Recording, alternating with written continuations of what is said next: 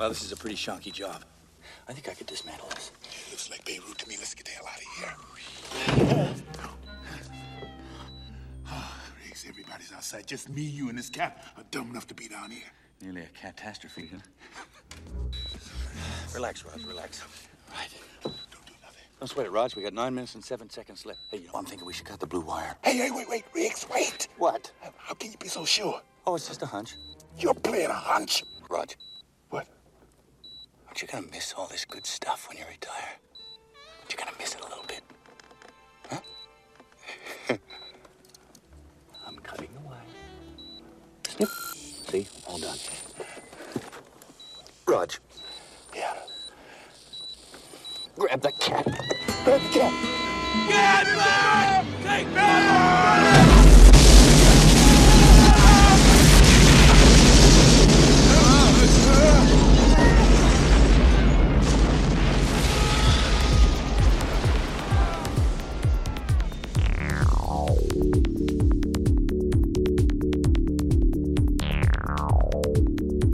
Oh, what a, what a foul piece of coal you've given me for Christmas, Will. hey, everybody. Happy end of the year. Happy holidays. And welcome once again to Podcast Part 3, the Part 3 Podcast, your source for all things about movies that come after two other movies. I am Sam. And I am Will. And this week we are talking about 1992's Lethal Weapon 3, the one no one remembers. Apparently, I uh, I had always remembered this as like the best one of the Lethal Weapon movies. Um, I, I, I it is not the best one of the Lethal Weapon movies. All right, th- this movie is it's a mess. it really is. It's a mess, but I will say as a part 3 in a franchise, it does progress the franchise and expand the characters a little bit. Its heart's in the right place, but that doesn't forgive the fact that they very clearly went into uh, the production with either not a whole script or parts of several scripts or perhaps three random episodes of the Lethal Weapon TV series that wouldn't come out for another 30 years just sort of taped together. Yeah, uh, yeah. This movie is. It's not a bad movie. Everyone is. Uh, no one's like bored, like phoning it in. Everyone's doing top top top tier work, but uh, it is just all over the fucking place. Like there is no like through line. The stakes like come in and out of the story. Yeah, you don't really get like the evil plot uh, until about an hour into the two-hour movie. Yeah, I mean, there was a lot of behind-the-scenes stuff on the script on this one. This is the first one with no involvement from Shane Black. Uh, Right. Uh, it's the it's uh, I believe it's Jeffrey Boam and Robert Mark Kamen. Robert Mark Kamen was the guy that kind of took over for Shane Black on Lethal Weapon 2. Jeffrey Boam then took over for him. And uh, Jeffrey Boam also wrote, I believe, Indiana Jones and the Last Crusade. So Yeah. he's uh, a repeat offender here on uh, podcast part three. Uh, and so it is, and uh, Carrie Fisher did an uncredited uh, script doctor job on it as well. As Right, she yeah. did for pretty much every movie in the 90s, as we found out uh, way after the fact. yeah. Yeah, I mean, and, and this this movie has one of the strangest writing credits I think I've ever seen. Yeah, isn't it like it's written by Jeffrey Boam and, And Jeffrey Rob- Boam and Robert Mark Kamen? story by Jeffrey Boam. It is, and I looked it up. I guess it's he was fired after writing his original like two drafts. Then was then Mar- Robert Mark Kamen was brought in, and they didn't like what he was doing. So then they put them together, and they wrote a draft as a team. well, and apparently a big part of that was Richard Donner, who's who directed all four Lethal Weapons. Uh, the great Richard Donner, rest in peace. He uh, wanted to. He had a bunch of changes he wanted to make. Like once they already started production, among other things, uh, he changed uh, the Rene Russo character into a woman and made her the love interest for Riggs for Mel Gibson.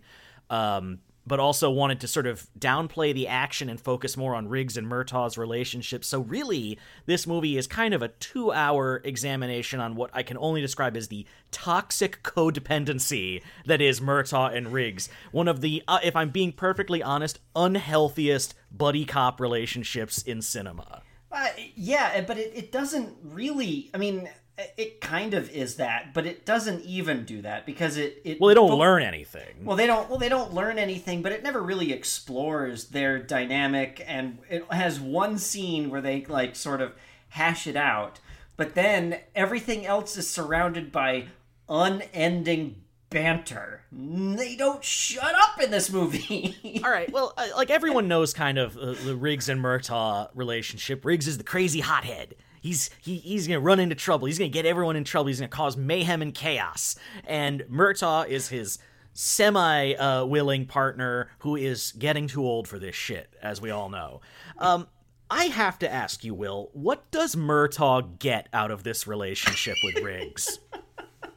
because when Riggs is not almost getting Murtaugh and often his whole family killed, almost killed, Riggs is he's he's he comes over to use his, their laundry and raid their fridge and uh in and clearly in discarded drafts fuck Murtaugh's daughter. yeah, which wisely was removed. Yes, very wisely.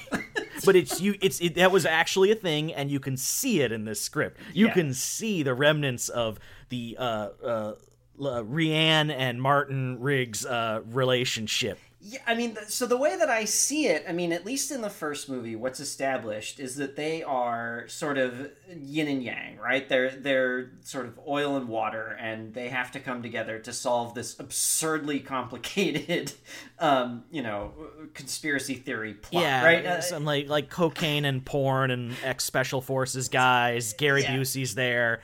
I truly, truly do not remember the plots of any of these except maybe I don't even remember what the scheme is into. I just remember they're evil apartheid guys Right, and they've and got they- like Krugerrands and stuff. and they've and they've got diplomatic immunity. yeah. but I think what what ultimately it comes down to, I think Riggs, uh, sorry, Murtaugh sees himself as a almost a father figure to, or like an older brother to Riggs, in some ways. You know, Yeah, absolutely. That- yeah, and- yeah. What it seems like this movie was starting to get to at some point in time, and never bothers doing it because it doesn't want to dramatize any of its drama, but um, is that it was going to make Murtaugh and Riggs sort of flip, where Riggs was had to be the adult in the relationship and sort of pull Murtaugh out of some spiral, um, which I found sort of an interesting dynamic and probably the only way you could push that relationship forward. The thing is, is that this movie doesn't care and doesn't bother sort of exploring that in any real way. Yeah, and there was also the angle of Murtaugh is, you know, eight days from retirement, six days from retirement, three days from retirement. Uh, and Riggs, I think, is kind of afraid of losing this one person that keeps him centered.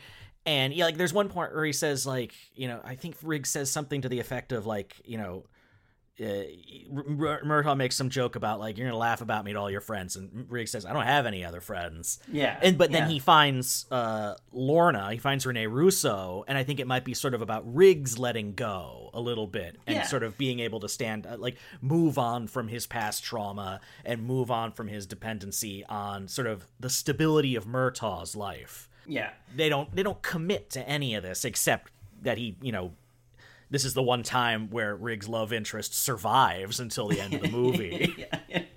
yeah, because in the first one, his wife has recently died, and uh, and then the second one, he he sleeps with one of the bad people. He, she, right? she, he sleeps with like the secretary at the South African Right. consulate, and then she's murdered by. And then also in that one, it's revealed that like the one of the main bad guys in that is actually responsible for the death of uh, his wife. Oh shit, I forgot that. Yeah, it's it's a little like wedged in, but it gives it all a little more stakes because also Riggs was supposed to die at the end of Lethal Weapon too. right, right, which Like, is so obvious that they changed that. Uh, Yeah. and- I mean, there's that. obvious, like, there- there are obvious. The only one of these that feels like a fully formed script is the first movie, because that was like Shane Black's calling card in Hollywood for a while. And it was also intended to be a much darker movie. He wanted to make a basically his Dirty Harry, and it wisely became a buddy comedy. yeah, yeah. But it's just Uh. in this one when you take away when it when it feels so choppy, a it makes Riggs just seem like the Riggs should have should not have been a cop again after the first 10 minutes of this movie. Yeah, exactly. They He get dovetails from being like the hothead who runs in runs in where everyone else is running away to being just a full-on fucking idiot. Yeah. Like he gets that. It, he, they, there's an amazing explosion in the first ten minutes, and it's all his fault.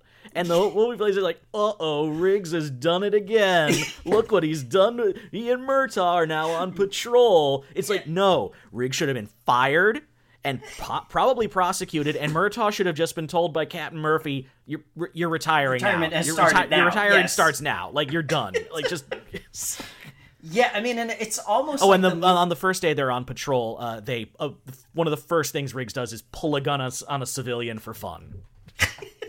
Yeah, yeah. This uh, this movie is, uh, uh, I mean, not intending to, because it's just sort of intending to be a lark, but like it's very much uh, icky uh, in the way that it uh, it treats the police. Yeah, it's.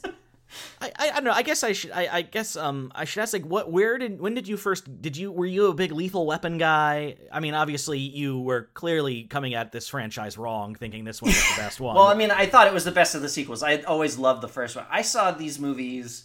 I actually know I've only seen Lethal Weapon and Lethal Weapon three when I was like eight or nine, um, uh, and I I just thought they were so cool and so fun. Um, it wasn't until like high school I think that I saw Lethal Weapon two finally, and I can't remember why. Uh, maybe the video store where I got these didn't have Lethal Weapon two or something. I, don't think I must have gotten into them after I saw Die Hard because they're all Yeah. kind of they're all in the Joel Silver family. But Right. I got I, I I never had the love for them that other people did, and I just if I have to be honest, I don't think any of them hold a candle to Die Hard. No, and and I mean, I think now coming at this as not being like a kid, um, Die Hard is just a superior movie all around because the the plot of Lethal Weapon of that first Lethal Weapon is so crazy and complicated. Yeah. it's like all over the place and and you have to like they have to go through so many hoops just to solve the mystery and aside from like really great action and you know Mel Gibson and Danny Glover are great in that movie just and their banter and their chemistry is awesome but it's just the the, the overarching movie is not as good as Die Hard Also, Die Hard is kind of not really until Die Hard with a Vengeance, which we've talked about. That's the first one where it feels like a cop movie. The first Right. two, he could be anybody. right You know, and that's and- kind of what it what he John McClane was kind of meant as a counter to you know your big beefcake Arnold Schwarzenegger type heroes of the '80s. and lethal the lethal weapon movies are more explicitly comedic than the die hard the die, die hard movies have jokes but the, it's not as like this is a comedy. Like the lethal weapon movies are very comedic in the way that they're structured and put together. And this movie in particular almost feels like it comes this close to being sort of like a hot fuzz meta commentary on the genre but it doesn't it just never commits to being the comedy that it kind of wants to be It lacks some of the core stuff that made the first two memorable. Like there's you don't really spend a lot of time. He doesn't. They don't really spend a lot of time with like the other cops or the captain or even with Murtaugh's family. It's really just the two of them and Rene Russo. And Rene Russo's great. She's the best part of this movie. She is, Like they yeah. gave they they gave Riggs someone that is like a, a a foil that can give as good as they get. And Yeah. you know, I don't I think that she's not she's not as exasperated or impressed by him as Murtaugh. And that's why, you know, they work so well as a pair. And it's a shame that she didn't get to do much in Lethal Weapon 4 because the character's pregnant the whole time. So- Right. Yeah. but so this is kind of this is kind of her her one and done uh you know adventure with them but also the big problem is the villain is so forgettable so boring. He's so boring. the first movie you've got Gary Busey the second movie you've got uh Joss Ackland and you've got the diplomatic immunity stuff and the fourth movie which is problematic uh, but it has like Jet Li is one of the villains you know you can't Right. really you, you- a little Jet Li goes a long way this one has um Stuart Wilson as uh re- renegade road not even renegade just dirty ex-cop and all around bad person uh, Jack Travis, played by Stuart Wilson, in one of like what I can only describe as the quintessential British guy playing an American cop performance, and uh, he's he's like he was uh, the villain in Ma- Mar- uh, Mask of Zorro, and uh, we'll probably see him again someday because he's one of the villains in uh, Ninja Turtles three. Turtles, yeah, exactly, Turtles yeah. in Time, and I think he's in Hot Fuzz as well. yeah, I think you're right. I think he's the you're right. doctor in Hot Fuzz. Yes, yes, yes, he is. Yeah, and it's uh, it, it's so funny because the tone of this movie is so like overheated and overcranked and like never settles down, except when he comes on screen and everything just sort of is like "Hmm, okay. Well, his basic his basic hook is kind of the same as like Dennis Hopper in Speed. You know, he's like, you be a cop for all these years, and what do you get? You get a you get nothing. You don't get you get a retirement and a funeral and it's nothing. So I'm doing something else. But he doesn't have like a an evil plot like Den- Dennis Hopper. Dennis Hopper had panache. You know, he's like, I put a bomb on a bus. This guy's just like, I figured out how to steal shit from the evidence locker and, And- sell and it on the streets. and sell it on the street. And then also, I have these armor piercing bullets that kind Yeah. of matter and kind of don't. Well, they they, they set them up early, and uh, it's it's Chekhov's armored piercing gun it pays off. It he's undone by his own armor piercing bullets yeah, in the end. it's just. ah, But, God. but this is the problem. There's like there's a mat to me there's just like a huge logic problem with the script, which I'm guessing is like chunks of this script got moved around and it, it, and it ended up with the story all out of order. The first time you see this guy, the first time the villain, the heroes learn about Jack Travis, the villain, is when they have him on camera, dead to rights, murdering a man in the police station. And then the rest of the movie is investigating him. Like Yeah, they it- know who he is, they know he's out there, they have cold hard evidence of him murdering someone, and and and it's as far as I can tell, the rest of the movie is just these three detectives hunting him down. trying to get him. Like, yeah. shouldn't the entire LAPD be mobilized to find this guy? Like, it's it's it's it feels like it's like backwards in a way. Yeah, and the, that uh, interrogation scene is so funny when they're like, "We have video evidence of him," and Riggs and Murtaugh are like, "Really?" And then it's like, "Yeah, we put in video cameras in all our in all our interrogation rooms," and then they pull out the footage, and it's just the footage from the scene where they killed the guy. It's like, "Oh my god, are you kidding me?" It's it's I love I love uh it's such a, a movie love it. trope of when so your amazing. security footage is just scenes from earlier in the movie. like uh Star Trek 4 the security footage from the Enterprise is just shots from Star Trek 3 oh boy. you know, obviously, like they don't trust Lorna because she's internal affairs, and I wonder if there was an angle of like we can't trust. At one point, it was like maybe if he was a dirty cop, there's other cops on the force that might be working with him, and we don't know who to trust. But as far as I can tell, no one's on this guy's side. He works Yeah. only with ex-cons, and he's funneling weapons out into the street. He's not like the Punisher, where cops might kind of like him and want to help him. He's not the Boondock Saints. He's just he's just some asshole.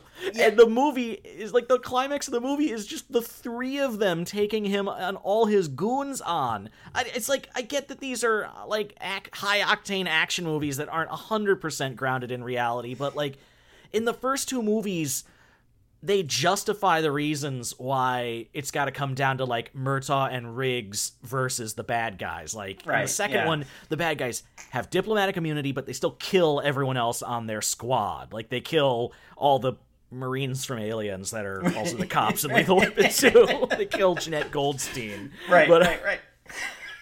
Yeah, the the LA uh, seems like very like not populated by people. And It's populated by, uh, you know, a, a random film set. yeah, ran, a random film set, uh, one gang that is populated entirely by Murtaugh's son's friends, and uh, and like. Uh, you know, it's it's like um, it's like they've condensed down the city into just a Grand Theft Auto map. Like that motorcycle chase is somehow in downtown LAX and on the freeway all at once. oh well, I mean the the the LA geography of all these movies is so like screwy. I don't. There's like one point where Riggs in the first movie is like running down Highland Avenue and then ends up in like Toluca Lake. Yeah, and and the and the Murtaughs I think just live on the Warner Brothers lot because I don't think there's a suburb in LA that looks like that. No. It's it's suddenly they're in like you know Haddonfield. Yeah, exactly. I, I mean, there there are moments in this that I think are are genuinely funny. Like I think it's really funny to have an action hero in one of these movies trying to sell his house, but he can't because so many action stuff, like movie stuff, has Yeah. happened to it. Yeah, no, th- it's like all there's like there's all these ideas, and they clearly just kind of threw anything in where they could fill scenes. Yeah. like, but nothing feels like fleshed out in, a, in any way. Like Well, like and there, yeah, there's no, it's nothing's fleshed out. There's no like through line. There's no like, and and because the bad guy's so just such a like a black hole of like anything happening, and his plan doesn't need to be investigated like the first two movies where they sort of need to do detective work to sort of figure out the complicated plot or figure just- out how to work outside the lines to stop him. You Right, know, they got to go rogue. There's no need for them to go rogue. They don't have to be. Riggs doesn't need to be Riggs at the end of this. They he, the guy literally kidnaps their captain and holds him at gunpoint. Yet it's still like never at any point is the entire Los Angeles Police Department mobilized. No, and it, and it, it feels like they should have been. Or Not to mention something- when they have that evidence. All the first time they encounter Jack Travis, they've got the evidence of him killing someone in the police station on camera, and the fir- and and Travis doesn't know. Right? And the Yeah. first thing they do is go to the Kings game and just blab that they know about him and tip him off. And it's just like it's it's like the you know what it, it feels like the worst uh like Bond plots where James Yeah. Bond can't like he's supposed to be undercover but he gives himself up at the first poker game and and there's many times where you think man they could call in a couple other double o's and they don't it's just james and whatever girl he's got at any given moment it's like that Yeah, yeah. I mean, it's uh, uh, yeah. That hockey scene was is like so.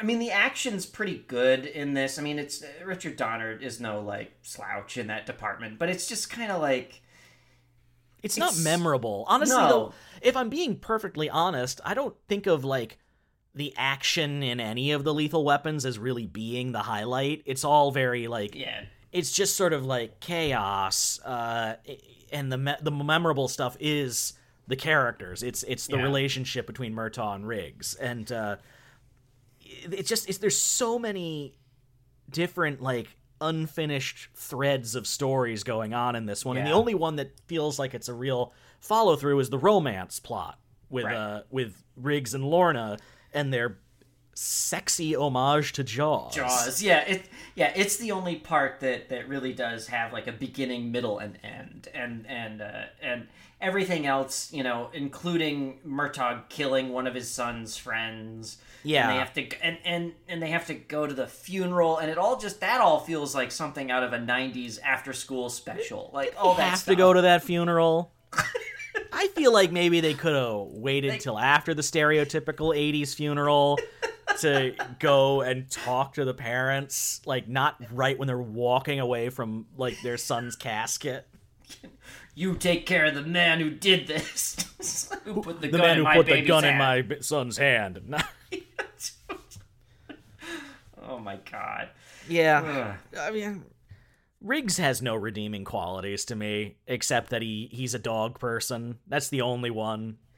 Yeah, I mean, I, I think it's one of those things where it the in the first movie you sort of think like he's kind of he works through his trauma a little bit and becomes like a fuller person through the experience and becoming friends with Murtaugh. It's just kind of you get to this point and nothing has changed about him. He's still sort of nuts and still like doing things just sort of following his id, you know, and not kind of like Yeah. thinking things through. And he doesn't And get I- enough of those moments where he suddenly like, you know, he shows how competent he is and how Right. smart he is. In this he's just like I'm going to just be crazy, you know. I'm just the loose cannon, and that's Yeah. why I think it would have been better had their roles flipped a little bit. Had like you had if you had the shooting of the the you know Murtaugh's son's friend earlier, and that sent Murtaugh into like the spiral of I'm getting old and like you know I'm. I'm, I don't feel like I'm right for this world or something, and then Riggs has to be the adult in the room. I think that would have been an interesting flip Yeah. on their dynamic. I, I think showing that and then and then it kind of like letting them both like sort of you know real realize that they they need each other in a healthy way as Yeah, opposed to like, the movie where it feels just like really like you, Murtaugh should retire and Riggs should move on to someone else because they're not good for each other. Yeah, or or yeah, or they just realize that they should be friends and not like work partner. I don't know. It just you know, or maybe they should realize that they should just kiss and and that's what they needed to be doing. I don't know. Yeah. Uh, There's a lot of gay panic in this movie too, which was Not as really much as I would. I would have thought though. Yeah. I, it's not it's not Tango and Cash. No, Uh, you no. know, it's it's not.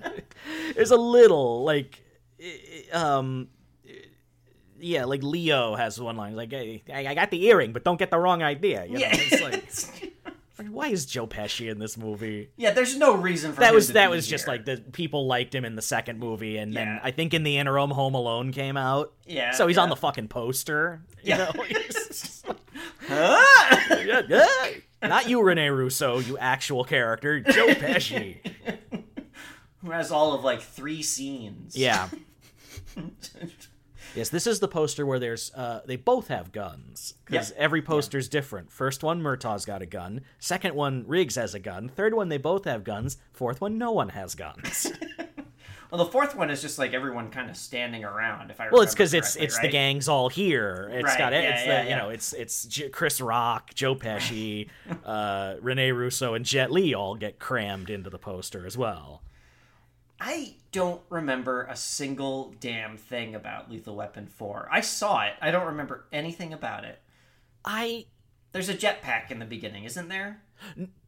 Not a jet well no uh yes the the movie starts with them basically fighting like a comic book supervillain he's got like the flamethrower Right. and he's got like a mat he's like wearing like a mask and a flamethrower and a machine gun and it's uh riggs shoots the tank on his back Oh, and the guy it. goes Yeah, flying yeah. it's not a, like not an actual jetpack, it's a uh, an end of the rocketeer situation Right, right.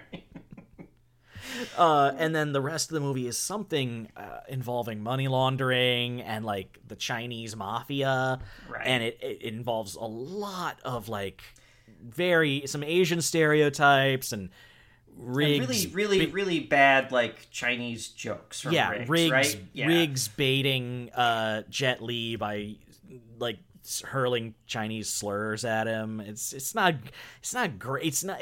I can't imagine it holds up well. I haven't seen it in forever. Yeah.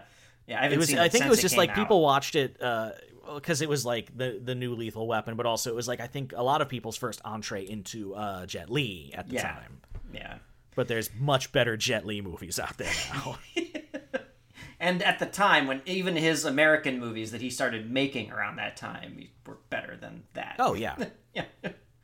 Romeo Must Die. Did you see Romeo Must oh Die? Oh, I've seen I saw romeo must die theater. for sure yeah there was um was it kiss of the dragon with him Kiss and of the Brid- Dragon. him and bridget fonda Was Jason Statham also in that one? He was in a bunch of yeah well too. that's like the pre-transporter jason statham who was kind of riding on his guy ritchie movies but he was like uh you know he was he was never like the bad like the main badass no. he was just No. like a he was a british dude with a good look you know Yeah, but he was always like a cop in those movies. Uh, Kiss of the Dragon. He's also in the one. yes he that's right Jet- he is in the one yes the jet li matrix uh ripoff Yeah. It did multiverses before it was cool. yeah he hits a guy with a motorcycle like just He hits himself with a motorcycle. I He haven't fights seen- himself. I all- all I remember is the trailer where there's the bullet coming towards him and he blocks it with his own gun. That's all I remember. That's it. It was the, one of the trailers on my DVD of Black Hawk Down. that and Spider Man. Neither of which tonally set the table for very well for Black Hawk Down. We gotta move these DVDs somehow. I don't know, man. I think people are going to buy your DVD of Spider Man. I don't think that's the problem. Uh, but yeah, no, I, I, this movie is, it's not the worst thing in the world. It's just, it's a mess. It's, it's a worthy Lethal Weapon 3 sequel. I think if they just gone into it with a script on the level of the first two, it would be fine. Probably fine. Yeah. It's just clearly one of those ones where it's like, because they didn't have a script, they clearly were ad libbing a lot, and that just Yep. leads to characters all shouting over each other, and it makes you want to just like slap them, like shut up.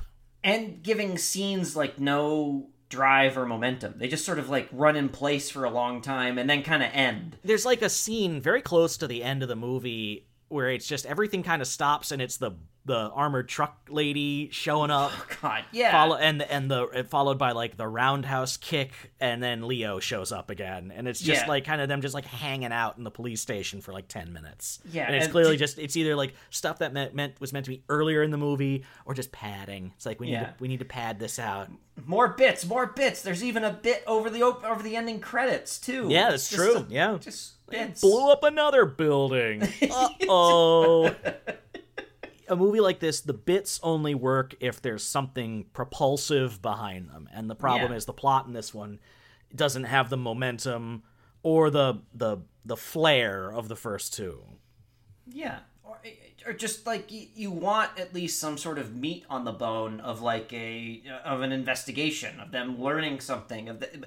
But by the you know, but like you say, when once they know who the bad guy is, which happens basically in the first act, and there's no reason for them to do any more investigation after that. No, it's the thing. It was bugging me this whole time. I was like, you. What, what are you investigating? Arrest this man. You've got him. You've got like evidence that it takes a whole fucking season of The Wire to get, if they get it at all. This guy, this has been laid out for you. It's an open and shut case. Arrest him, then find out his, uh, you know, evil plot. Right, exactly. Uh, I, yeah, I don't know. It's like he needed to be Dennis Hopper in Speed with some like ludicrous plot of like blowing up buses or whatever. Yeah, but- there's no um this movie doesn't none of the lethal weapons really have that the the villain has like a very active agenda. Yeah. It's kind of they're just being evil and they run afoul of Riggs and Murtaugh and it becomes like the they sort of lock horns. It's not like Die Hard or Speed where there's kind of a ticking clock to it all. right.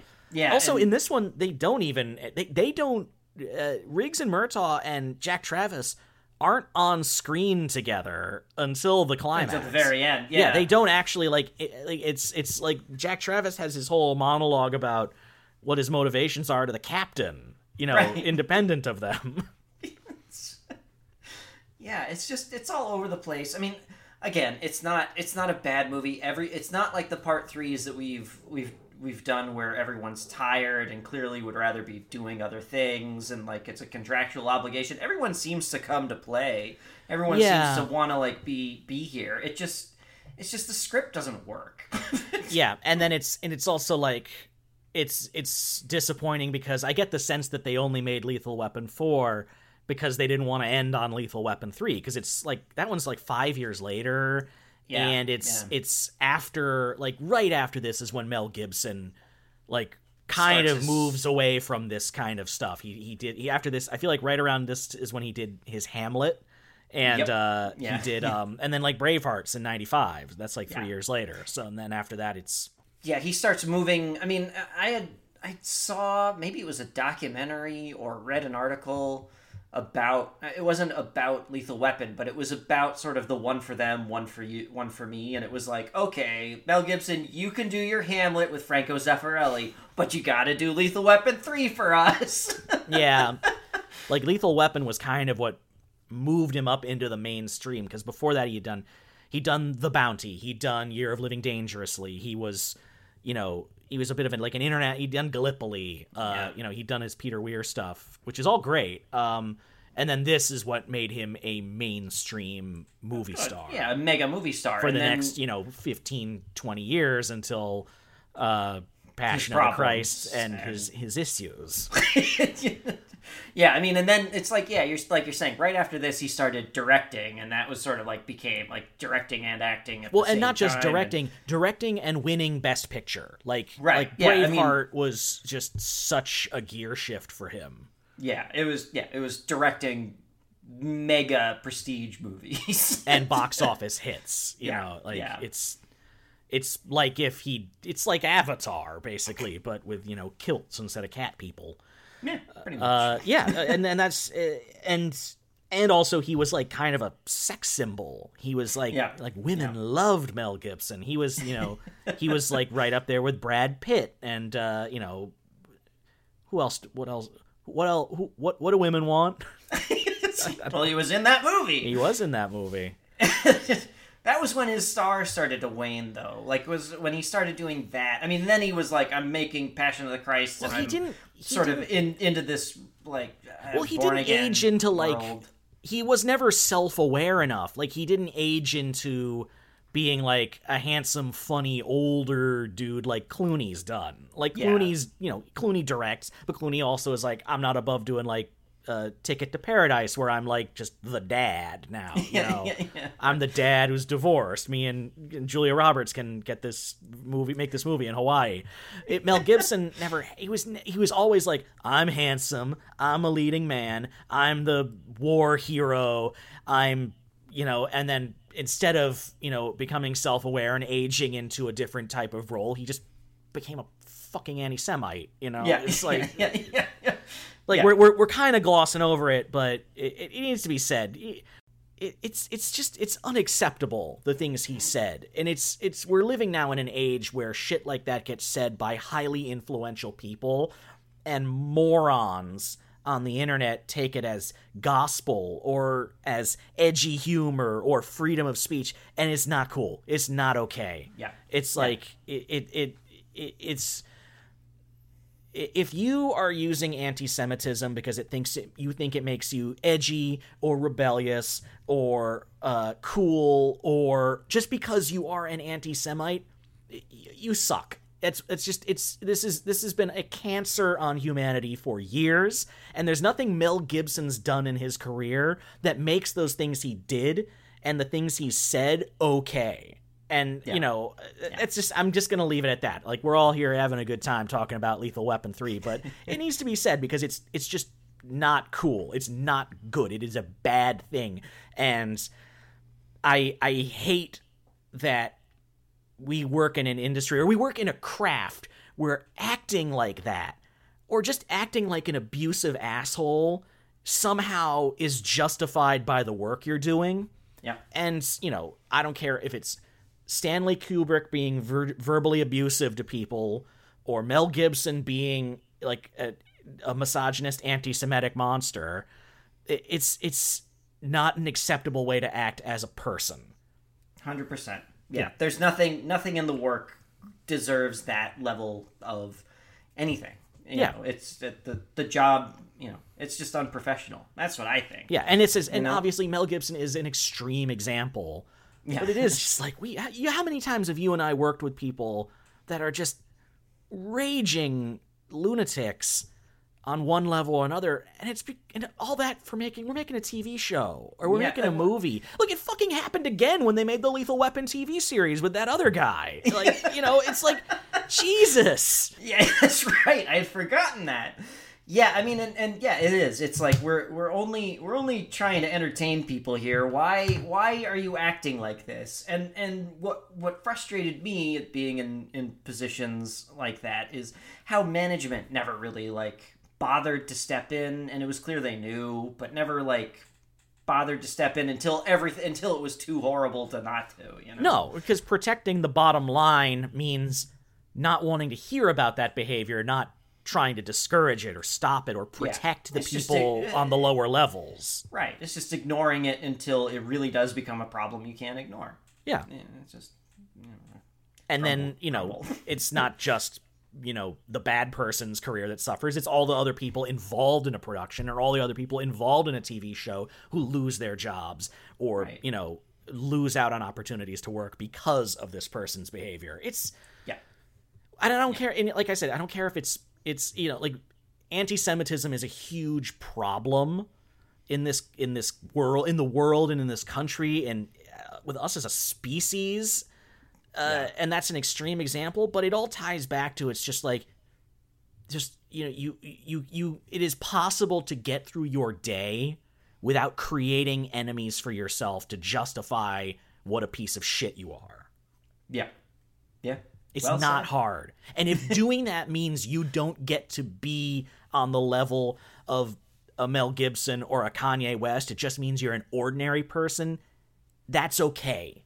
Yep. Because being a great person has nothing to do with power or status. It has everything to do with how you treat other people and how you're seen by other people. Yeah. Yeah. Well said. Thank you. Fucking movie, Will. I'm sorry. I didn't want it to bring up this much stuff. I'm I, sorry. I know, I know, but Mad Max Beyond Thunderdome is like Well, there's more to there's more to talk about. Well, it's the thing is that we you didn't talk about this with Mad Max Beyond Thunderdome because I think also, uh, it's it that Mel Mel Gibson is less essential to like the the the gumbo that is the Mad Max franchise. And while I actually genuinely believe you could recast uh, Murtaugh and Riggs with new actors and keep that energy going because they've become a very classic dynamic in like buddy cop movies. Uh, these, you know, they have not done that in a way that's moved the franchise past the original cast. Right. Yeah. Uh, yeah. It's I like mean, Mel, I- Gib- Mel Gibson. This is the most iconic Mel Gibson performance, in my opinion. I, yeah, I think that's true. Actually, somebody uh, somebody I knew once said um, that the Mel Gibson's best performance of Hamlet was in the first Lethal Weapon movie. Mel Which Gibson's you- be- Mel Gibson's best acting is the twenty some odd years where he uh, had to go out into the real world and not act like Riggs. yeah, exactly. Yeah, no, I think you're right. I think, um, and I think the only reason they're making another a Lethal Weapon five or trying to, I mean, they've been trying to for a while. It seems like they can't quite get it off the ground. Um, is just nostalgia. I mean, it's just Yeah. IP mining and nostalgia. Oh, yeah, for sure, for sure. It's know. everyone's still alive, you know. Yep. just Whatever, vaya con Dios, you know. Ri- ri- it- it's it's it's a shame that they couldn't do it while Richard Donner was still with us because Yeah. he, as a director, he made so many great movies. Like He he's really one of did, those like yeah. quintessential just working dudes. Like, and the stuff he made is just all so different from each from each other. Like you wouldn't look at these movies and say, "Oh, from the director of Superman, the motion picture," you know, Or or the Omen, like or the Omen, yeah, or Lady Hawk, you know. or the Goonies. Like it's it's uh, it's crazy. It's the- yeah, because it's you keep remembering. It's like, oh right, he did Maverick. Oh right, he did Goonies. All right, it's like he's he's everywhere. yeah. Ah, yeah, like what a career. And then like he also he had his production arm. Like he and Laura Shuler Donner got the X Men franchise off Yeah. the ground. Like Yeah. good for him. Like that's that's the takeaway. It's like yeah, we don't need to we don't need to make this all about Mel Gibson because there's a lot of other talented people involved in this franchise. Like this franchise wouldn't be possible without Shane Black and Danny Glover and Michael Kamen's score and Right. Richard Donner's directing and Joel Silver as a producer. It's it and that's the I think that's one of the reasons why I when we were leading up to this one again I don't know why I didn't have these misgivings with Mad Max I think it's more with because this one's more Mel forward if you will uh but it's I do also believe that just because work is is features problematic people a lot of a lot of work goes in around those problematic people and behind the scenes to make something happen like J.K. Rowling is a reprehensible transphobic POS, but a lot of people went into making the Harry Potter movies, and a lot of talented actors and a lot of talented crafts uh, people made those films. So you th- they can still stand on their own. You don't have to like you have to reckon with those problematic elements, but you also have to uh, you know acknowledge the all the other work all that the went other into people. it. Yeah, I mean, and that's that's kind of a lot of. I mean, you know, the Harvey Weinstein stuff is sort of the a big example of this too, where you like look at a lot of those movies, which a lot of the, the movies that he produced, I genuinely love, and you kind of have to think, well, okay, uh, what was the monster that put this together and and produced these movies, and and uh, you know, you kind of have to reckon with that. But then you you also think, well, a bunch of other people, really talented people, you know, worked on those, worked hard on those to make them what they are. Yeah, You know, I mean, it's. Are you going to stop watching The Naked Gun because O.J. Simpson's in it? right? Yeah. Uh, speaking of which, uh, we are coming up on our final uh, episode of the year, last one, and I think it's my turn to pick. It and is. speaking of movies starring difficult folks, uh, I uh, I realized I didn't even realize this was a part three at first, and I've never seen it. But I figure, what better time than the holidays to watch National Lampoon's Christmas Vacation? Nice. I, I haven't seen this since I was like a kid. Since I Will. was like, I haven't seen it at all. oh, have you seen any of them? I've seen Vacation. Uh, I may have seen Vegas Vacation on TV at one point. I've never seen European Vacation, but obviously, like Vacation and Christmas Vacation are like the beloved The- ones. yeah. I, I, I don't think I've seen Vacation all the way through. I definitely haven't seen European Vacation all the way through. I did see Vegas Vacation on a plane, so you know. And then there's the re. I haven't seen the remake. I didn't see the remake Yeah, either. But it's Yeah. um, uh, yeah, it's uh, we're gonna go into uh, National Lampoon world and uh, the the world of that brief shining, let's say, 13 years where Chevy Chase was making really funny stuff. and uh, and this might have been like kind of the last hurrah uh, for him before uh, I don't know what, what was the turning point? Nothing but trouble, yeah, I mean, well, that was yeah. Um, where the back pills finally really kicked in.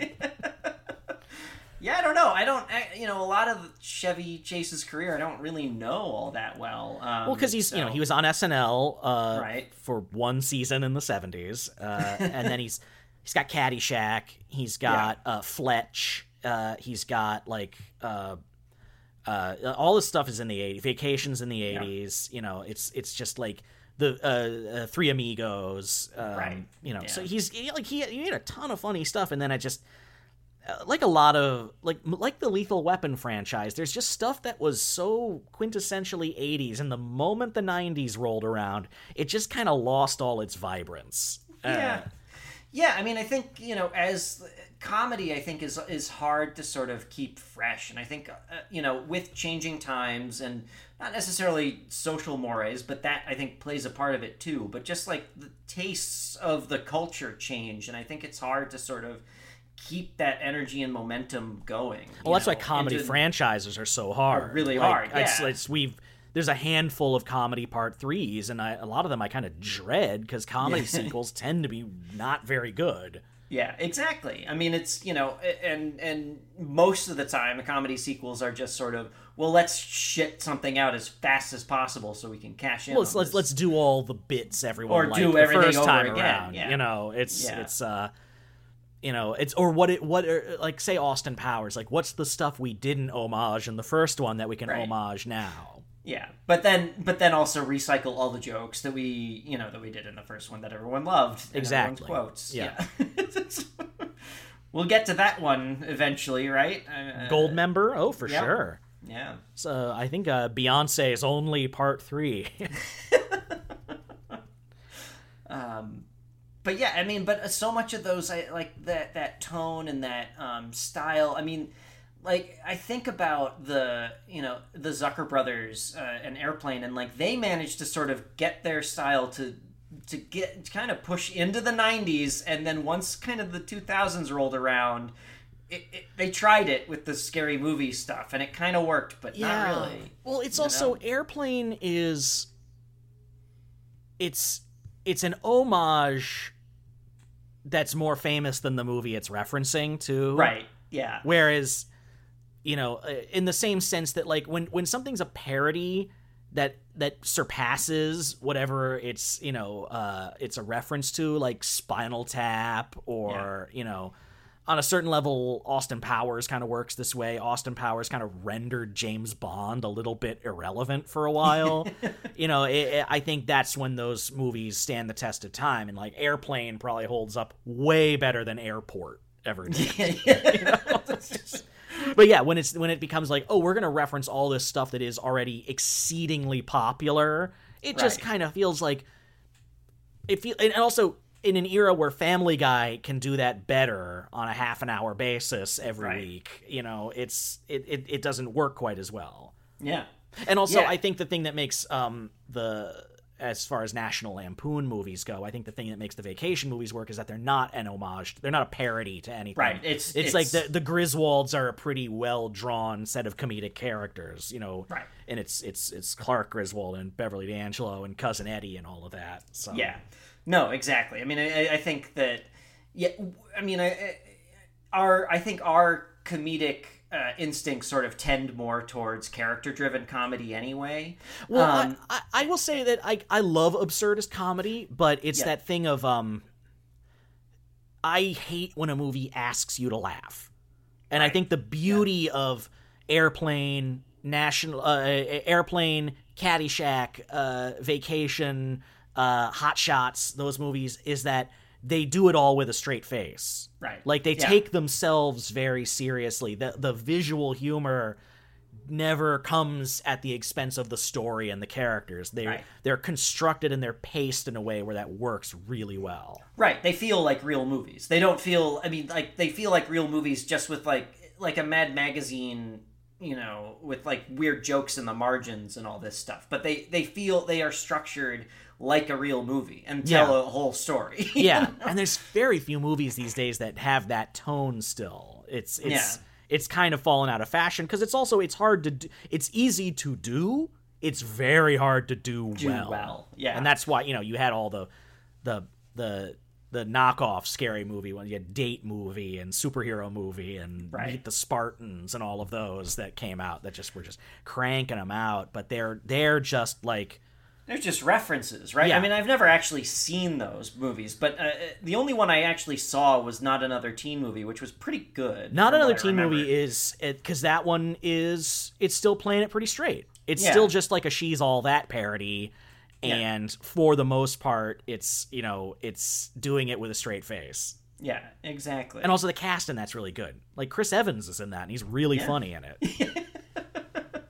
and uh, and who else? Uh, There's a, it is a really big, good cast. Uh, Eric Christian Olsen, who was like playing college guys for like thirty years in there. Right. Um, God, who else is in it? Uh, Mia Kirshner. She's in it. That's She's right. in the Yeah, uh, yeah. Sarah Michelle Gellar Cruel Intentions role. right, that's right. But no, I mean, I never saw. But what I, I remember seeing trailers, and it all just sort of felt like, oh, okay, here's this reference, here's this popular movie reference, oh, here's this pop culture. Yeah, they get marketed in a in a different way. Uh, in in like in they get marketed with the easiest laughs, and so Yeah. sometimes they like like um, I would say one that falls under this umbrella is Hot Rod, and Right, Hot yeah, Rod yeah. is so good, and it Yeah. it, it was marketed it, with just like the easiest laughs from the script. Yeah, yeah, that movie is great because it is it is a character comedy, but with like absurdist stuff just in the margins. And, Yeah, and the know. the uh, the new Weird Al movie. That Yeah, that, yeah, would, that- that one worked really well because it's just like it's so absurd, but it works because it's completely earnest about it. you you just you have to be committed to like you can almost never break and wink at the audience. The movie itself has to not seem like it's in on the joke. Yeah, because the moment you do, it all the house of cards tumbles. Yeah, Yeah. It stops be it become it starts to feel desperate. Yeah, exactly. Yeah, no, I'm, I'm I'm excited. I've never seen it. It's one of those like Christmas movies I've either never seen or never seen all the way through, like um, uh, Home Alone. Really, you've never seen it all the way through? I, I if I have, I I am I do not remember it. I've not seen it all the way through. Uh, there's some sh- I have some shameful holes in there, Will. I, I, I don't think Home Alone is a shameful hole at all, but I, I will say, Considering that, how uh, huge it was when we were well, younger. yeah, that that I think is shocking, especially when we grew It's up. not that it's not like it's like the greatest movie ever. It's just No. like how did I miss it? It was like Yeah. a, a tsunami. Yeah, I mean, I remember seeing that in the theater and thinking it was the funniest thing I had ever seen. I mean, I was seven, but like, um, Katie and I watched it a couple years ago, and like the stuff that's like really funny, or the funny stuff, is only maybe fifteen minutes of the whole movie. it's got it's it's it's much more like uh it's it's a little sappier and sweeter than you sappier. remember it's you, you Yeah. forget that it's like got a heavy john williams score going on Yeah, and it's it's really sappy, and I didn't remember, uh, you know, the the mother being such a big part of the movie. Like all I remember were like the funny stuff. yeah you get older and you and as you get older you appreciate catherine o'hara more just yeah, in general exactly. so- Yeah, so it was very yeah. It's Yeah. strange viewing experience because I was like, "This is just like slapstick hilarity, right? The whole time." And no, no it's not. because it, it honestly the violence that is being doled out to uh, joe pesci and daniel stern it's one of those movies where you can play the game of okay okay when have He- they died like in home alone 2 the first time they encounter uh, kevin mcallister he throws a brick off the top of a building and it hits daniel stern square in the forehead Right, I'm like, right. oh he's dead he's dead for the rest of the movie he's not alive anymore. yeah, yeah, he, he died gone, he's yeah. like he has a cerebral hemorrhage and he dies Uh, yeah, no, there's some some ones in there. Christmas Vacation, Home Alone, Top Gun. I've never seen Top Gun all the way through. Will I? I, I, know I- I'm handing I- in my man card. No, no, no, no. I had never seen Top Gun at all until this year. So you know, You could. There's still time. Oh, I'm not. Yeah, no. I'm. Look, I'm about to become a dad. That's when I watch Top Gun. That's Gun. when you have to watch Top Gun. I'm gonna. It's- I'm gonna hike up my pants, open up a beer, and watch Top Gun, I mean, everyone says the sequel's really good. and so- tell uh, my wife, "Honey, I think I want to become a pilot. time to fly those planes. I want to get a light plane like Harrison Ford." And just crash it all the time, just for fun, just cause you're like, I'm gonna be like Harrison Ford and crash. Yep. my plane. yeah, I guess. I guess maybe he likes the new Indiana Jones because he didn't try to crash a plane for That's this. right, he didn't. Yeah, he, he, didn't, maybe he likes Dial of Destiny. He didn't want his foot to get broken either. so- No, we'll see how he feels about Thunderbolts soon enough. I'm sure. well, remember Wait, when we went? William Hurt played this part and he died. So Yeah. maybe I can. Maybe I can finally. Remember when we went to Death see? clings to me like a disease. Do you remember when we went to see Expendables three and it was and we walked out and it was so clear that Harrison Ford just was like, "Yeah, I'll do it, but I'm not standing up." no, it was.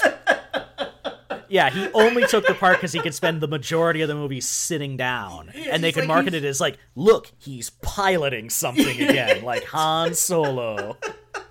We were oh all Oh my like, god, it was so we- funny because he's like, just we're also just like, the- we all just saw him play Han Solo again. I feel like that movie's hilarious because, and I guess we'll get to Expendables 3 at some point in the distant future, but that one is clearly like, okay, we want Arnold, Jet Li, and Harrison Ford in the movie, but they are not, their, their schedules do not overlap with Stallone's and Jason Statham's at all. So we're going to have this entire runner where they just show up and are gunning on the helicopter. helicopter. So I'm like, so you got Jet Li for the movie, and he spends the whole movie sitting down too. Oh boy, and then they sort of hint at the end of the movie that maybe he and Arnold are like dating, yeah. which I'm like, that's that's the movie I want. Now that's the movie I want to see. Arnold, yeah. Jet Li, like Mr. and Mrs. Smith bickering couple of mercenaries. Hell like, yeah, I would buy a ticket first. yeah, first thing. forget opening all night. of this I other. mean, Forget like Ronda Rousey and all of them. I want that. I want the like. I want I want the. Nick and Nora Charles with Arnold Schwarzenegger and Jet Li. I would pay all the money, all the money to see that. Yeah, it would be amazing. that would It be- yeah. amazing. And you know what? I think they do it too. I, I feel like would, Arnold would go for. Arnold's a sport. He seems like he's always down for for fun. Jet Li might not. He doesn't seem to want to do American movies No, anymore. But you know, I can't imagine why. And why? Why they have humdinger scripts like Expendables three?